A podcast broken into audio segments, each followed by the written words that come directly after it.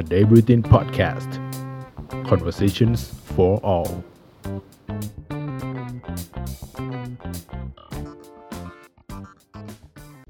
สวัสดีครับ นี่คือ podcast The Darkest Day พบกับผม your boy TJ let's go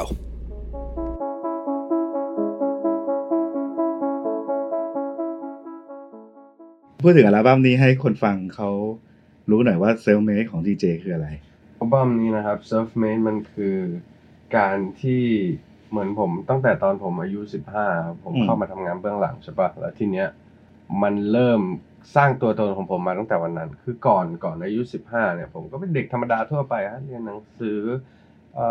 ใช้ชีวิตปกติ ไม่ได้มีตัวตนโดดเด่น ไม่ได้เป็นคนพิเศษ ไม่ได้มีใครรู้จัก จนหลังจากผมเริ่มตัดสินใจเซ็นสัญญาแล้วเข้ามาเป็นศิลปินนะฮะก็ ก็เลยมันผมรู้สึกว่ามันเหมือนสร้างตัวตนขึ้นมาแล้วอะไรเงี้ยแล้ววันที่ผมบรรลุนิติภาวะอายุ18เนี่ยผมก็ไปสักตรงนิ้วว่า self made แล้วก็มันคือเป็นการสเตทตอนนั้นว่าเราเดินทางมาแล้วเว้ยเรากำลังเดินทางเรากำลังเซตว่าตั้งแต่วันนี้เป็นต้นไปมันคือการเดินทางของเราอะไรเงี้ยอืมจนมาถึงอัลบั้ม self made มันก็เลยคิดว่าผมคิดว่าอยากอยากจะย้อนทุกอย่างกลับไปในวันที่เริ่มต้น อัลบั้มเนี่ยเป็นอัลบั้มเต็มอัลบั้มแรก ใช่ครับ เป็นหมุดหมายที่บอกว่าเราเติบโตไหมอ่าเติบโตไหมก็เติบโตนะครับ เติบโตค่อนข้างค่อนข้างมากครับ คือด้วยด้วยแนวคิดด้วยแนวความคิดวิธีการเขียนเพลงอืม อ่าความรู้ที่เก็บสะสมมาตั้งแต่ตั้งแต่เด็กจนมาถึงอัลบั้มเนี่ยมันคือการเอาทุกอย่างที่เรารู้เอาทุกอย่างที่เรามีเอาทุกอย่างที่เรารู้สึกใส่เข้าไปในอัลบั้มอืมอืมใช่ ปกติแล้วเราจะเห็นแรปเปอร์ต่างๆ เขาก็จะค่อนข้างมีคอนฟ lict กับชาวบ้านชาวช่องไปทั่วอะไรเงี้ยครับแต่แบบทีเจไม่เคยมีอะไรอย่างนั้นกับเขาเลยอะ คือผมคือผมชอบอยู่แบบสันโดษอะ คือผมอืมไม่อยากไปยุ่งกับใครแบบไม่คือให้ผมได้ทำเพลงในแบบที่ผมต้องทำอยากทำดีกว่า ผมไม่อยากจะทำเพลงแล้วไปแบบเขาเรียกว่าอะไรอะ ไปทำให้คนอื่นเดือดร้อนอะนึกออกไหมพอแค่มันแบบอยู่ใน limit ของเราที่แบบ เราจะทำได้แล้วไม่ไม่ทำใครเดือดร้อนอย่าง ซึ่งอย่างเพลงเดือดที่สุดในอัลบั้มมันน่าจะเป็นซูเปอร์ไซย่าครับใช่แต่ว่า แต่ว่ามันไม่ได้ state ไปที่ใครว่าเราอยากจะไปเตะใครเนื้อออกไหมามันเป็นอ่ามัมันเป็นแค่ความรู้สึกความ aggressive ของวันวันหนึ่งที่เราเราอาจจะเจอเรื่องเลวร้ายอะไรมาบ้างแบบขับรถแล้วโดนปาดหน้าหรืออะไรเงี้ยมันมันเป็นความรู้สึกโกรธที่แบบอยากจะระเบิดออกมา อยากจะระบายออกมาแค่นั้นเองอะไรเงี้ยไม่ไม่ได้สเตทไปที่ใครอะไรเงี้ย ก็คือเอาความเจ็บแค้นต่างๆ ลงในเพลงนั่นแหละใช่แค่อยากแค่อยากจะแบบเขาเรียกว่าอะไรอะ express มันออกมาว่าแบบ คือคนอะไม่เคยเห็นผมทำเพลงอย่างนี้อืมตั้งตั้งแต่เด็กคือแบบ คนจะไม่นึกว่าผมจะแรปแบบเดือดอะไรเงี้ยคือผมไม่เคยทำเพลงที่มันค่อนข้าง trap มากๆแบบนี้มาก่อน เพราะว่าผมรู้สึกว่าตลาดที่เป็นเพลง trap อะเขามีตลาดที่มีศิลปินอื่น ๆทำอยู่แล้วแล้วทำได้ดีด้วยอะไรเงี้ยอืมผมไม่อยากที่จะไปแบบไปยุ่งเกี่ยวแล้ว เพราะว่าเรา เลือกแนวของเราเอง เขาเลือกแนวของเขาก็มันคนละทางกันอะไรเงี้ย แต่ว่าด้วยความที่พอมันเป็นอัลบั้มอะครับ12เพลง มันต้องมีทุกอารมณ์ที่ที่บอกตัวตนของเราอะไรเงี้ยอืมซึ่งเพลงนี้มันก็คือการบอกอารมณ์ว่า กูก็ไม่ใช่ไม่ใช่พระนะ ที่แบบว่าจะแบบโดนอะไรมาแล้วก็จะแบบนิ่งตลอดเวลาอะไรเงี้ย คือบางทีกูก็โกรธโมโหเป็นอะไรเงี้ยฮะเออท่อนที่เดือดที่สุดในเพลงอะอือฮึที่บอกว่าแรปถึงเท่าไหร่นะสิบหกบาร์เลยสิบหกบาร์ไม่หายใจใช่ครับเออก็ คือ inspire มันมาจากการที่อัลบั้มเนี่ย inspire หลักๆ มันมาจากการที่ผมเป็นโค้ชแรปเปอร์สามอ่าซีซันแล้วผมได้ดูแรปเปอร์หลายคนมากเป็นร้อยคนแล้วแบบรู้สึกว่า ทุกคนมันเก่งหมดเลย ทุกคนมีสไตล์เป็นของตัวเอง ทุกคนมีวิธีการเขียน ทุกคนมีอะไรหมดเลย แล้วผมรู้สึกผมได้ความรู้จากตรงนั้นอะอืมผมผมจับจับเส้นทางของวิถีแรปเปอร์ของคนนี้คนนู้นคนนี้มาแล้วมันเหมือน inspire ในการทำอัลบั้มเราจนรู้สึกว่ามีแรปเปอร์คนหนึ่งชื่อสันติอื มมาในรายการผมจำไม่ได้ว่าซีซั่นสองหรือสามแต่แบบ คือเป็นคนที่สไตล์การแรปก็คือ ทั้งเพลงไม่หายใจเลยนะฮะอืมคือแบบนะท่อนหนึ่งก็ไม่หายใจ หายใจแค่แบบท่อนฮุก แล้วก็ลุยต่อแบบไม่หยุดอะไรเงี้ย ซึ่งผมแบบผม Amazing เขามากแล้วผมชอบแล้วผมเป็นแฟนคลับเขาผมบอกเลยว่าผมเป็นแฟนคลับคุณคุณแรปได้แบบสุดยอดมากๆ แล้วแล้วผมก็รู้สึกว่าผมอยากทำแบบนั้นบ้างจัง ผมคิดคิดว่าผมจะทำได้ไหมอะไรเงี้ย แล้วก็ ก็เลยลองทำดู จริง ๆ ตอนนั้นค่อนข้างเครียดนะครับ ว่าจะทำดีหรือไม่ทำเพราะว่าผมผมไม่มั่นใจในตัวเอง คือผมไม่ได้ผมไม่ได้ประกาศออกไปว่าผมคือแรปเปอร์ที่แบบ represent hip hop แบบจริงจังอะไรเงี้ยนึกออกไหมคือผมเป็นคนป๊อปอืมแต่แค่ผมชอบเพลงฮิปฮอปบางเพลงเท่านั้นเองอะไรเงี้ยก็เลยเขาเรียกว่าอะไรอะมันมันอ่ามันไม่มั่นใจในตัวเองที่จะออกมาแรปแบบกระจุยขนาดนั้น แต่พอได้ลองทำดูแล้วมันก็สนุกดีแล้วก็รู้สึกว่า เออมันมันก็เซอร์ไพรส์คนฟังดีเหมือนกันอะไรเงี้ยอืมผมไม่เคยทำมาก่อนในชีวิตแล้วก็ได้ทำแล้วก็รู้สึกว่าเอ้ยก็สนุกดีเหมือนกัน ทุกคนชื่นชมมากกับเพลงนี้ ใช่ครับก็ต้องขอบคุณด้วยครับอืมอืมอืมผมอะเป็นคนป๊อปอืมตั้งแต่เริ่มต้นมาอืมทำเบื้องหลังให้กับค่ายคามิกาเซ่ครับอืมผมไปแต่งเพลงให้หวายเป็นเป็นศิลปินคนแรกที่ผมได้ร่วมงานด้วยอืมอ่าตอนนั้นคือในทีมของโปรดิวเซอร์เนี่ยเขาไม่มีคนที่แบบอ่าฟังเพลงฮิปฮอปเลย แต่ผมเป็นคนที่ฟังฮิปฮอปในยุคนั้นยุค 2000 นะครับ ยุคครับประมาณแบบ Eminem 50 Cent อะไรอย่างเงี้ยครับอืมแล้วก็ก็เลยมีความรู้เรื่องฮิปฮอปบ้างอะไรเงี้ยพอได้เข้ามาเป็นเบื้องหลังเขาก็เลยให้ให้แบบไปเขียนแรปให้หวายหน่อยหรือว่าอะไรอย่างเงี้ยครับแล้วก็หลังจากนั้นก็เริ่มเขาเรียกว่าอะไรอะเริ่มศึกษาจากจากเขาอืมจากโปรดิวเซอร์รุ่นใหญ่ที่ทำงานใน RS ไม่ว่าที่เขาจะเคย produce แบบอ่า D2B produce อ่าแรปเตอร์อะไรเงี้ยเรารู้สึกว่า เขาเก่งและเขามีความรู้แล้วเขาค่อย ๆ ถ่ายทอดความรู้นั้นมาให้เราแบบเนียนๆโดยที่เราไม่รู้ตัวครับแล้วก็เราได้ซึมซาบตรงนั้นมาแล้วก็แบบทำให้เราได้พัฒนาขึ้นมาอะไรเงี้ยจนสุดท้ายแล้ว พอเด็กอะครับ เด็กมันเหมือนผ้าขาวใช่ไหมทีเนี้ยอืมอ่าโปรดิวเซอร์ทุกคนที่ค่อยค่อยค่อยค่อยๆใส่ข้อมูลให้กับเด็กคนนั้นอะใส่ข้อมูลให้กับภาพเหมือนวาดผ้าขาว ซึ่งตอนถึงมาตอนเนี้ยภาพของผมมันไม่ได้ขาวแล้ว มันเป็นภาพของสีของทุกคนที่เอามาเติมแต่งมันอะนึกออกไหมแล้วทีเนี้ยอืมมันก็เลยกลายเป็น DNA ของผมว่าทุกเพลงที่ผมทำอะมันจะมีกลิ่นความเป็นคามิกาเซ่อยู่ เพราะว่าอืมเพราะว่าภาพเหล่านั้นมันถูก paint ด้วยอืมคนที่ก่อตั้งคามิกาเซ่ขึ้นมาอืมอืมอืมอืมผมไปบอกโปรดิวเซอร์ของเฟย์ฟางแก้วที่ทำแต่งเพลงนั้นนะฮะว่าเขาชื่อพี่เอผมก็ไปบอกว่าอืมพี่เอครับ ผมอยากอ่าร้องเพลงอ่าไม่ใช่อิจฉา คือตอนตอนที่เพลงไม่ใช่อิจฉาออกมาผมชอบมากเลย มันแบบ มันเท่มันเพราะมันด้วยการเรียบเรียงอะไรต่าง ๆอะไรเงี้ยแล้วก็คิดว่าวันหนึ่งอะอยากจะทำแล้วผมก็ทำ demo เก็บไว้แหละ เป็นคล้ายๆเวอร์ชันผู้ชายอะไรเงี้ยอืม อาจจะเปลี่ยนคอร์ดเปลี่ยน sound ดนตรีให้มันเป็นผู้ชายขึ้น แล้วก็พอถึงวันนั้นจริง ๆ ผมก็เลยเอา demo เนี่ยไปให้คนที่แต่งเพลงไม่ใช่อิจฉาฟัง แล้วก็ร่วมกันสร้างมันขึ้นมาใหม่ ว่าถ้าสมมุติมันเป็นเวอร์ชั่นของผู้ชายอย่างผมเนี่ย มันต้องเป็นเพลงยังไงอะไรเงี้ยทีนี้อยากถามว่าคิดถึงอดีตไหมคิดถึงการที่ทำงานกันเป็นวงหรืออะไรอย่างนี้ไหมคือไม่ได้หมายความว่า TJ ต้องกลับไปเป็น Three Two One นะแต่เหมือนแบบคิดถึงการที่เราแบบมีเพื่อนที่ร่วมร้องเพลงกันบนเวทีด้วยกันไหมอะไรเงี้ย หรือว่าเรารู้สึกว่าเราโอเคกับการเป็นศิลปินเดี่ยว คือตอนแรกอะผมไม่มั่นใจว่าผมจะเป็นได้หรือเปล่า เพราะว่าเมื่อก่อนผมอยู่ด้วยกันสามคนใช่ไหมฮะอืมคือหน้าที่ของผมก็คือเป็นแรปเปอร์ในวง กับโปรดิวเซอร์ที่แต่งเพลงอืมผมก็จะเป็นเด็กที่ค่อนข้างเงียบ แล้วก็เก็บตัว เวลาเล่นคอนเสิร์ตผมก็ผมก็ทำหน้าที่ของผมแค่แรปอะไรเงี้ยอืมพูดคุยก็จะไม่ค่อยได้พูดคุยอะไรเงี้ยอีกสองคนจะเป็นทำหน้าที่เอ่อ entertain คนอื่นมากกว่าอะไรเงี้ยแล้วทีนี้มันก็เลยกลายเป็นจุดที่เหมือนแบบเขาเรียกว่าอะไรอะเป็นเป็นหลุมดำอันนึงในความรู้สึกของเราว่า อืมเราเป็นเอ่อศิลปินเดี่ยวไม่ได้หรอกอืมเพราะว่าความสามารถของเราเอ่อ การ entertain คนดูการการ material ของการเป็นศิลปินเดี่ยวอะมันค่อนข้างอืมมากกว่าการเป็นศิลปินกลุ่มอะไรเงี้ยอืมก็เลยคิดว่าผมทำไม่ได้แล้วก็ไม่คิดจะลองทำครับ แต่มาพอมาถึงปัจจุบันที่เริ่มปล่อยเพลงแรกในชีวิตในฐานะศิลปินเดี่ยวคือเค้าก่อนเนี่ยอ่ามันเริ่มกับมี feedback ที่มันดี จนเกินคาดว่าอ่าคนชอบ แล้วเวลาเราไปร้อง คนก็ happy กับการ perform ของเราในแบบในแบบที่มันเป็นตัวเราอะที่เราไม่ต้องไปไปไปเสแสร้งว่าเราต้องเป็นอย่างงู้นเป็นอย่างนี้ต้องแบบต้องเป็นคนน่ารักให้คนดูคนฟังอะไรเงี้ยแต่แต่เราเป็นตัวของเราแล้วเขาชอบในแบบที่เราเป็นตัวของเราผมก็เลยรู้สึกว่างั้นเราก็มีทางที่จะไปได้เหมือนกันนะอะไรเงี้ยอืเอมออืมอืมอืมหลังจากนั้นก็เลยทำมาเรื่อยๆแล้วก็ถ้า prefer ว่ากลับไปอยู่เป็นศิลปินกลุ่มกับ เดี่ยว ผมรู้สึกว่าตอนเนี้ยผมชอบการเป็นศิลปินเดี่ยวมากกว่าอืมอืมครับเพราะมันก็ได้เป็นตัวเราจริงๆ มันเป็นแหละตัวเราจริง ๆ มันอิสระร้อยเปอร์เซ็นแล้ว เพลงทุกเพลงมันคือ เราลงไปอยู่ในดีเทลกับมันทุกอย่างอืมโดยที่ไม่ต้องมีคนคนอื่นมาบอกว่า อันนี้ไม่เอาอันนี้ไม่ดี อันนี้ไม่ชอบอะไรเงี้ยครับอืมอือืมมเพราะซึ่งอัลบั้มเนี้ยพีเจก็ท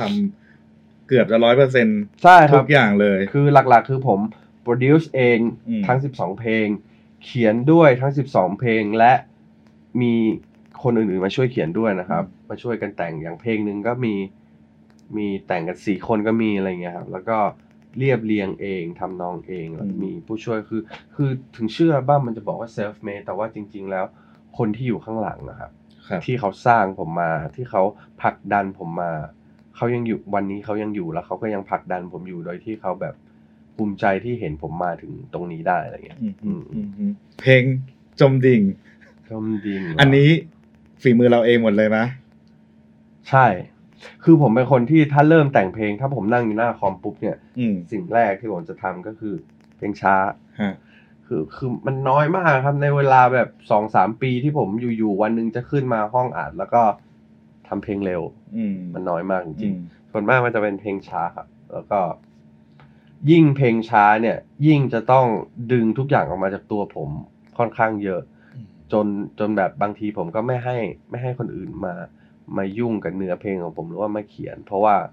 ผมต้องการบอกเรื่องราวจริง ๆอะว่าความรู้สึกของเราจริง ๆ มันเป็นยังไงคำพูดที่เราจะใช้ถ้าเรารู้สึกแบบนั้น เราจะใช้คำพูดแบบไหนอะไรเงี้ยมันก็เลยเป็นเป็นเพลงที่ค่อนข้าง personal แล้วก็คิดว่าแบบคนฟังน่าจะฟังแล้วรู้สึกถึงความอืมความ มืดตรงนั้นได้ดีอะไรเงี้ยอืม เพราะเมื่อกี้ตอนที่อยู่ข้างล่างอะครับ ครับ นั่งคุยกับน้องไม้พอดี อืมน้องเขาก็เป็นซึมเศร้าเหมือนกัน อ๋อเหรอ เขาก็บอกว่าเพลงก่อนได้ไหมปะเพลงอะไรนะเพลงอะไร ที่ที่ฟังแล้วหลับตาเออหลับใช่ตาหลับตาเพลงเนี้ยผมก็ชอบ แล้วน้องเขาบอกว่า ฟังเพลงนี้ปั๊บเขาร้องไห้เลยอะใช่ มันคือเพลง มันคือเพลงสุดท้ายจริง ๆ แล้วอะครับ เพลงสุดท้ายของอัลบั้มไม่ใช่เพลง sad one นะฮะ อืม เพลง sad one คือเพลง bonus track แต่ว่าเพลงสุดท้ายของอัลบั้มจริง ๆ คือหลับตา คือมันเป็นเพลงที่เขาเรียกว่าอะไรอะเป็นบทสรุปของอัลบั้มนี้ว่าสุดท้ายแล้วที่เราไล่มาตั้งแต่เพลงที่หนึ่งชูมือขึ้นที่บอกทุกคนมาออกมาสนุกกันเถอะอะไรเงี้ยหรือว่าจะไปถึงเพลงอ่าซุปเปอร์ไซย่าหรืออะไรก็แล้ว แต่สุดท้ายแล้วอะเพลงหลับตามันคือความรู้สึกของเราจริง ๆ ณตอนนี้วันเวลานี้ว่าทั้งหมดที่เรา ทำออกไปอะสุดท้ายแล้ว เราก็เป็นคนเหงาคนหนึ่งที่แบบ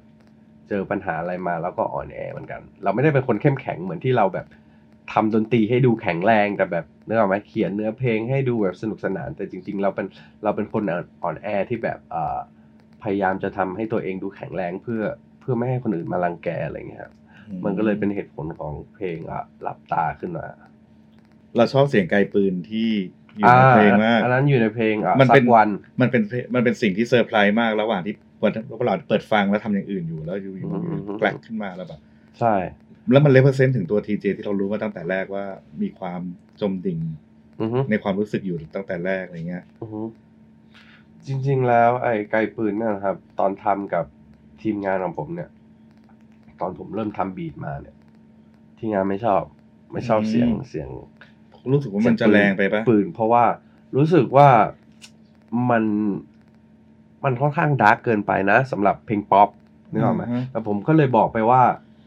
เพลงเนี้ยมันไม่ใช่เพลงป๊อปแล้วว่ะเพลงนี้มันคือเพลง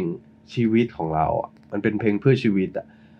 ถ้าคนฟังเผินๆมันอาจจะรู้สึกเหมือนว่าแบบมันเป็นเพลงรักที่แบบอะฉันพยายามทำให้เธอมารักนะ แต่ว่าสุดท้ายแล้วเธอก็ไม่รักเรา แต่จริง ๆ แล้วถ้ามองในมุมที่ผมตั้งใจจะเขียนก็คือ ผมเนี่ย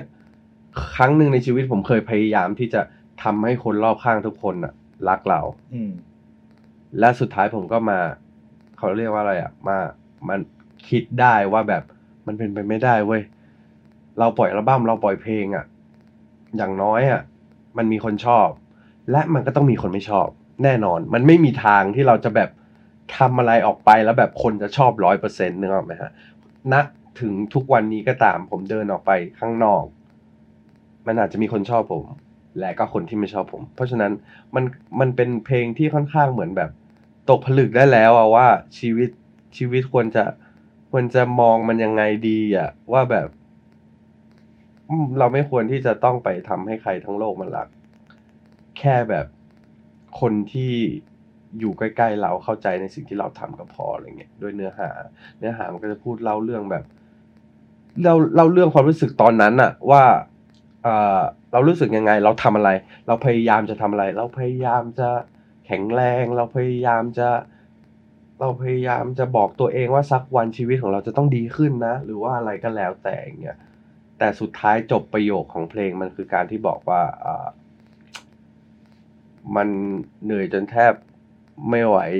ไม่อยากไปต่อเว้ย sometimes I feel like ไอไม่อยากจะอยู่เว้ย and sometimes I feel like แล้วก็ ก็มีท่อนเสียงปืนมา ซึ่งมันเป็นการสรุป conclusion ว่า บางทีที่กูทำไปทั้งหมดอะที่กูแข็งแรงอะไรต่างๆ ก็แล้วแต่อะบางทีสุดท้ายแล้วกูก็ไม่ไหวเหมือนกันวะบางทีกูก็ไม่ไม่อยากอยู่เหมือนกันนะอะไรเงี้ยอืมณวันนี้อะครับ วันที่วันที่ตัวเองเหนื่อยมากๆ รู้สึกว่าไม่ไหวเลยอย่างเงี้ย ผ่านพ้นไอความรู้สึกตรงนั้นมาได้ยังไงบ้าง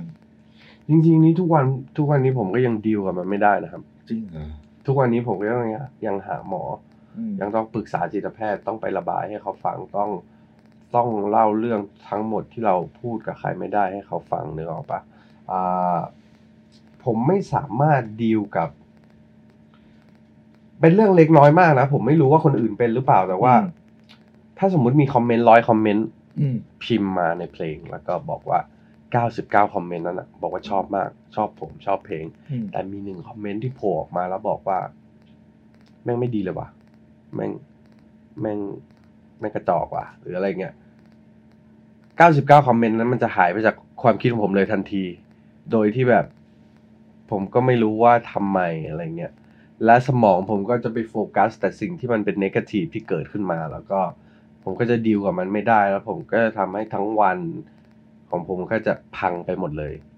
เมื่อก่อนไม่ใช่แค่วันเดียว เมื่อก่อนเป็นอาทิตย์เป็นเดือนที่ผม ต้องอยู่กับคอมเมนต์อะไรแบบนั้นตลอดเวลาแล้วแบบ ผมทำอะไรไม่ได้เลยอะผมแบบอ่านอนไม่หลับกินข้าวไม่ได้ อืมคิดย้ำคิดย้ำทำไปตลอดว่ากูทำอะไรผิดวะทำไมเขาต้องมาด่ากูวะหรือว่าอะไรอย่างเงี้ยทุกวันนี้หลังจากปรึกษาหมออะไรต่างๆ แล้วรักษากันมา เกือบจะสี่ปีเนี่ย มันทำให้ผมย่นระยะเวลาการคิดนั้นลงได้ค่อนข้างเยอะ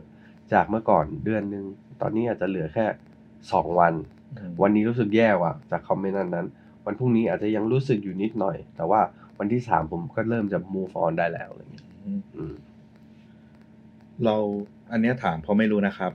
เราไม่สามารถช่างแม่งมันกับมันไม่ได้นะผมผมพยายามแล้วครับ แต่ว่ามันทำไม่ได้หรอฮะด้วยผมไม่รู้ว่ามันเป็นเพราะโรคที่ผมเป็นหรือว่าเป็น personal หรือว่าเป็นอะไร ผมไม่รู้เลยแต่ว่า ผมไม่สามารถแบบช่างแม่งกับสิ่งที่ สิ่งที่คนมัน คนมันโจมตีเราอะหาย comment ไปไหมปิดปิดไม่ให้ใครมา comment เลย จะผมจะดีกว่าไหมผมไม่อยากทำอะครับเพราะผมฮะรู้รู้สึกว่า comment ที่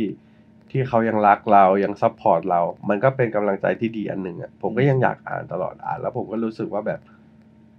อย่างน้อยสิ่งที่กูทำมาทั้งหมดอะมันแบบอ่า มันไม่ได้สูญเปล่าเว้ยมันแบบมันมีคนเห็นแล้วมันมีคน appreciate กับมันอะไรเงี้ยอืม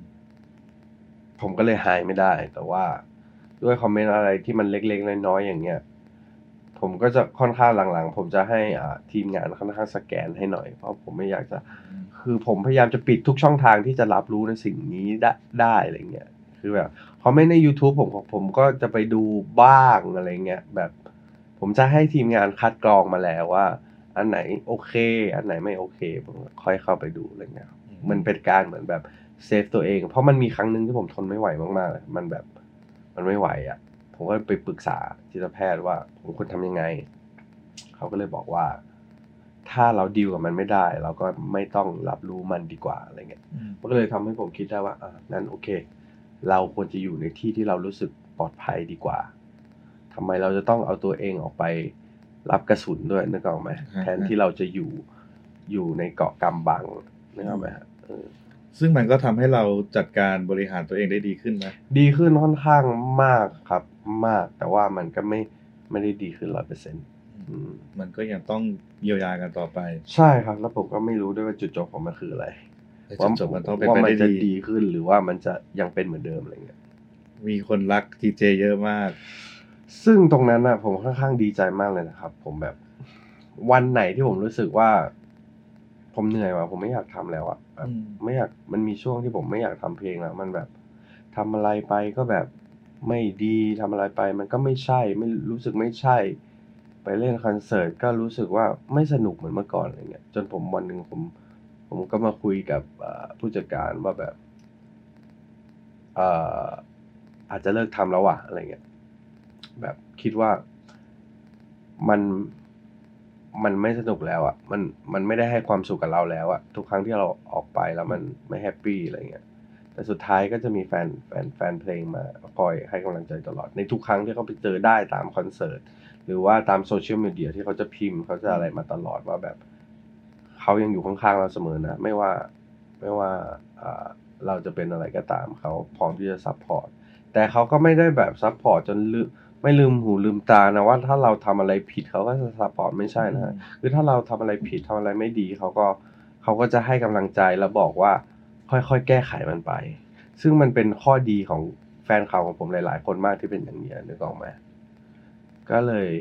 ยังมันมันเป็นส่วนหนึ่งที่ทำให้ผมแบบ ยังทำมันต่ออะไรเงี้ย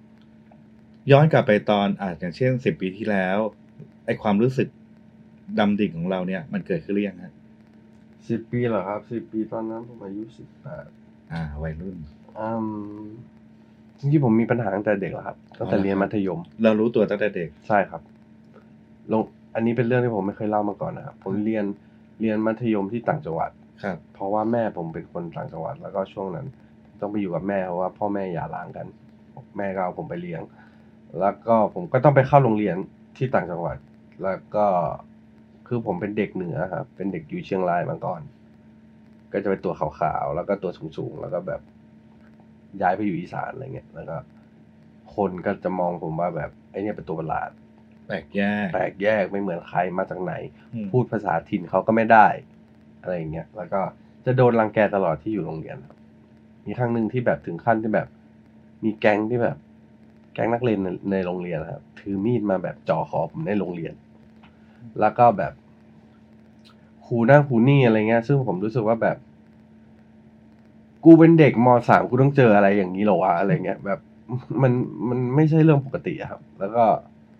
แล้วผมเป็นคนไม่พูด ครับแล้วก็เก็บอยู่คนเดียวตลอดจนจนจนมันจนคนเริ่มสังเกตว่าแบบ ผมไม่ปกติแล้วนะอะไรเงี้ยกลับบ้านมา ผมก็จะ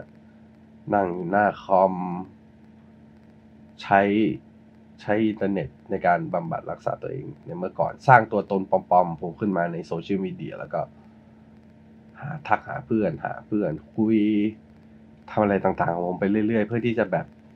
ลืมตัวตนที่เราเป็นอยู่จริงๆณตอนนั้นที่มันรู้สึกแย่ครับนั่นแหละผมคิดว่าน่าจะเป็นจุดเริ่มต้นของการที่ผมเป็นโรคซึมเศร้าอืมอืมผ่านมันมาได้ยังไงครับ ความผมเข้มผมแข็งอยู่ได้มาจากไหน ผมอยู่ตรงนั้นมาสามปีครับฮะผมทนมาสามปีอืมจนปีที่สามเนี่ย ผมตัดสินใจว่า ผมต้องทำอะไรสักอย่างผม ผมไม่อยากอยู่แล้วอะไม่อยากอยู่ตรงนี้อะไรเงี้ยแล้วช่วงนั้นมันเป็นช่วงที่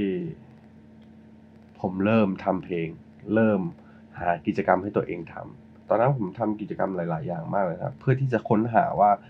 สิ่งที่เราชอบอะมันคืออะไรวะ เราจะได้เลือกยัดสักอย่างหนึ่งแล้วไปต่ออะไรเงี้ย จนผมค้นพบว่าเพลงคือสิ่งที่ฮิวผมได้ดีมากที่สุด หลังจากนั้นช่วงแบบปีสุดท้ายของการอยู่ในมัธเอ่อในมัธยมนั้นอะ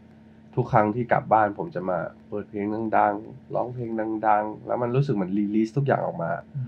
ปลดปล่อยอารมณ์ของตัวเองออกมา จนวันหนึ่งคิดว่ากูทำเพลงเลยดีกว่าวะ อะไรเงี้ยแล้วหลังจากนั้นผมก็ศึกษาเองแล้วก็เริ่มทำเอง จนมันมาเข้าเรื่องราวตามที่ผมเคยบอกไปว่า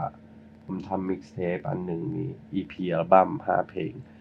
ใส่ลงไปในไฮไฟแล้วก็เริ่มมีแมวมองสนใจแล้วก็ติดต่อมาให้มา audition เป็นศิลปิน หลังจากนั้นชีวิตผมก็เปลี่ยนไปอืมมีความรักครั้งแรกตอนอายุกี่ขวบ รักแบบไหนอะฮะ ความรักแบบหนุ่มสาว คืออยากรู้ว่า การมีความรักแบบหนุ่มสาวแล้วการพบกับความผิดหวังเหมือนยิ่งทำให้เราดิ่งแค่ไหนไหมอ่า จริง ๆ ถ้ามัน puppy love มันจะเด็กมากเลยแต่ว่าฮะผมข้ามตรงนั้นไปแล้วกันนะอืมเพราะว่ามันมันไม่ได้มีความรู้สึกที่แบบว่าเลิกกันแล้วมันจะอ่าจะฮ sad นึกออกไหมอ่าฮะแต่ว่าถ้าเป็นเรื่องความรักที่เราเจออะ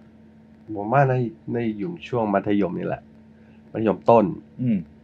มัธยมปลายอะไรเงี้ยที่รู้สึกว่า ผมไม่เคยสมหวังกับความรักเลยนะตั้งแต่ มหนึ่งถึง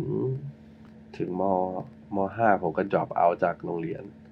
ผมไม่เคยสมหวัง ผมไม่ไม่เคยรักใครแล้วประสบความสำเร็จ ผมไม่เคยรักใครแล้ว เขาจะรักผมกลับเลยผมไม่ไม่เคยมีแฟนเลยตั้งแต่มัธยม แล้วผมก็รู้สึกว่ามันกลายเป็นรอยแผลหนึ่งในชีวิตของเราอะที่มันโดนบาดไปแล้วก็ทุกวันนี้ผมยังเขียนเล่าเรื่องราวเก่าๆนั้น ได้อีกเป็นร้อยเพลงเลยอะ ในอีกร้อยมุมมองที่ผมรู้สึกอะนึกออกไหมฮะนั่นแหะคือคือความรักที่ผมเจอข้อเสียของมันคือผมผมไม่เคยสมหวัง แต่สิ่งที่ผมได้กลับมาก็คือ เพลงที่มันอืม ทำให้ผมสมหวัง อืมเออ แล้วถ้างั้นถามว่าในช่วงสี่ปีที่ผ่านมาครับ เอาตั้งแต่ยี่ห้าถึงยี่แปดเลยก็ได้ ความรักตอนความรักในช่วงเวลาเนี้ย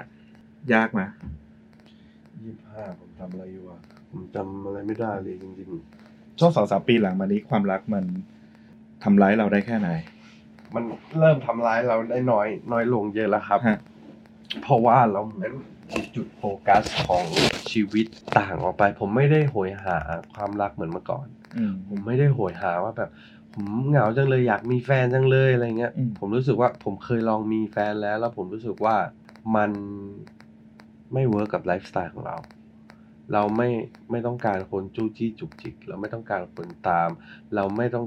เราไม่อยากไปเอาใจคนอื่น เพราะว่าด้วยตัวเราเองแล้วอะเรายังไม่เข้าใจตัวเองเลย เรายังเอาใจตัวเองไม่ได้เลย เราจะไปดูแลใครได้อะไรเงี้ยเลยรู้สึกว่าการมีอะมันมันไม่มีดีกว่าอะไรเงี้ยครับแค่อย่างข้อเสียอย่างเดียวของมันก็คือ แค่เหงา แต่ว่าถ้ามีแล้วไม่ดีเราก็ไม่มีดีกว่า ที่ทุกคนบอกว่าความรักมันสวยงาม ผมก็ ผมยังไม่เคยเจอนะ ผมยังไม่เคยรู้สึกว่าแบบ อยู่ใน relationship ไหนแล้วมันแล้วมันสวยงามอะอืม ผมอยากมีครอบครัวนะอืม ผมอยากมีลูก ผมอยากมีครอบครัว แต่ว่าตอนนี้ในหัวสมองผมอะไม่ได้คิดเรื่องนี้เลย อืม อืมรู้สึกว่ามันเปอร์มันเป็นเปอร์เซ็นต์ที่น้อยมากในชีวิตอืม ที่คิดถึงในตอนนี้อะไรเงี้ยอืม ปกติคิดถึงตัวเองในอนาคตไกลแค่ไหนฮะ ที่ถามเนี่ยเพราะว่าเราจะเลขสามแล้วครับ ตอนนั้นทีทีอาจจะต้องเจอกับมิดไลฟ์คลายสิทชีวิตที่มันน่ากลัวกว่าอะไรเงี้ย จริงๆ ผมไม่เคยมองเรื่องอายุของผมเป็นอุปสรรคของอะไรเลยนะครับฮะผมรู้สึกว่าสิ่งที่ผมทำอยู่มันมันคือ timeless อืมงานศิลปะต่างๆ ที่ผมทำอยู่ต่อให้ผมอายุ80ผมอาจจะขึ้นไปร้องเพลงไม่ได้แหละ แต่ผมยังนั่งอยู่หน้าคอมพิวเตอร์เพื่อที่จะสร้างงานศิลปะขึ้นมาได้อยู่เหมือนเดิมอะนึกออกไหมผมก็เลยรู้สึกว่าผมไม่เวอรี่เรื่องเอ่ออายุของผม แล้วก็ผมไม่ได้มองชีวิตของผมไปไกลมากแบบขั้นหลายปีอะผมรู้สึกว่าทุกอย่างมันเปลี่ยนแปลงไปตลอดเวลา ถ้าสมมุติผมเซตตัวเองไว้ว่าสิบปี ผมจะไปยืนตรงนั้นนะอืมแต่ในปีที่สองมันอาจจะมีเส้นทางที่ดีกว่าที่แบบ เราไม่อยากไปในจุดสิบปีนั้นแล้วอะเราอยากเลือกอีกเส้นทางหนึ่งอะเราก็เลือกอีกเส้นทางหนึ่ง ผมก็เลยไม่ไม่ค่อยคิดเรื่องอนาคตมาก และด้วยการรักษาโรคซึมเศร้าของผมด้วยหมอบอกว่า สิ่งที่สำคัญที่สุดของชีวิตเราตอนนี้ ตอนนี้ก็คือตอนนี้ อยู่กับตอนเนี้ยมคือแบบคิดเรื่องอนาคตแล้วมันได้อะไรอะ มันก็ได้แค่ทำให้เรากังวลว่าจะเกิดอะไรขึ้นต่างๆ มากมาย คิดเรื่องอดีตแล้วได้อะไร คิดเรื่องอดีตก็ได้สิ่งที่เจ็บปวดกลับมา ที่กลับไปแก้ไขอะไรก็ไม่ได้แล้ว อนาคตเราก็ไปแก้ไขหรือไปทำอะไรก็ไม่ได้เหมือนกัน เพราะฉะนั้น สิ่งที่สำคัญที่สุดของชีวิตมนุษย์ก็คือปัจจุบันหลังๆผมก็เลยใช้ชีวิตอยู่กับปัจจุบันมากกว่า ผมเซตแค่แบบวันนี้ ผมต้องทำอะไร แล้วต้องทำมันให้ดีที่สุดแค่นั้น ผมก็รู้สึกว่าโอเคแล้วอะไรเงี้ยอะไรมันคือสิ่งที่บอกเราว่าเราประสบความสำเร็จแล้ว เพราะว่าตอนนี้มันมีตัววัดหลายอย่างมากเลยอะมันไม่ได้ขายแผ่นแล้วแบบได้เงินมาแล้วคือสำเร็จใช่ไหมของทีเจมันคือเรื่องอะไร ตอนนี้มันวัดได้ถ้าเป็นสแตทนะฮะ มันก็จะวัดได้ตามโซเชียลมีเดีย stat ต่างๆ ที่เราเห็นกันอยู่แล้วว่า ยอดวิวยอดสตรีมมิ่งยอด engagement ยอดคนพูดถึง อันนี้คือวัดได้ตามแบบปกติ แต่ว่าสิ่งที่วัดจริงๆของส่วนตัวผมอะคือการออกไปเล่นคอนเสิร์ตแล้วร้องแล้วคนร้องได้ การที่คนร้องเพลงเราได้เนี่ยแปลว่าเพลงนั้นมันเข้าไปสู่สมองเขาแล้วอะเขาจำเนื้อได้ เขาจำเมโลดี้ได้เขาร้องได้อะไรเงี้ย บางทีคนที่แชร์เพลงออกไปอาจจะแบบ อุ้ยชอบเพลงนี้จังแชร์ แล้วก็ฟังสักครั้งสองครั้งอะไรเงี้ยแต่ว่าคนที่ฟังและร้องได้ และมาดูคอนเสิร์ตเพื่อจะมาร้องด้วยกันน่ะมันคือการวัดความ success ในระดับหนึ่งได้อืมคาดหวังกับอัลบั้มนี้มาก อย่างที่บอกมาตั้งแต่ต้นแล้วจริง ๆ ก็ถ้าจะบอกว่าไม่คาดหวังมันก็แบบ ก็โกหกไปเอใช่ปะอแบบเพราะเราทุ่มเทกับมันมาก ๆ แล้วมัน ความพิเศษของมันอย่างเดียวเลย คือมันเป็นอัลบั้มเต็มอัลบั้มแรกของผมไงอืมผมผมรู้สึกว่าอัลบั้มนี้มันกลมกล่อมมาก ๆ ในการเป็นตัวของผมอะครับอืมมันคือ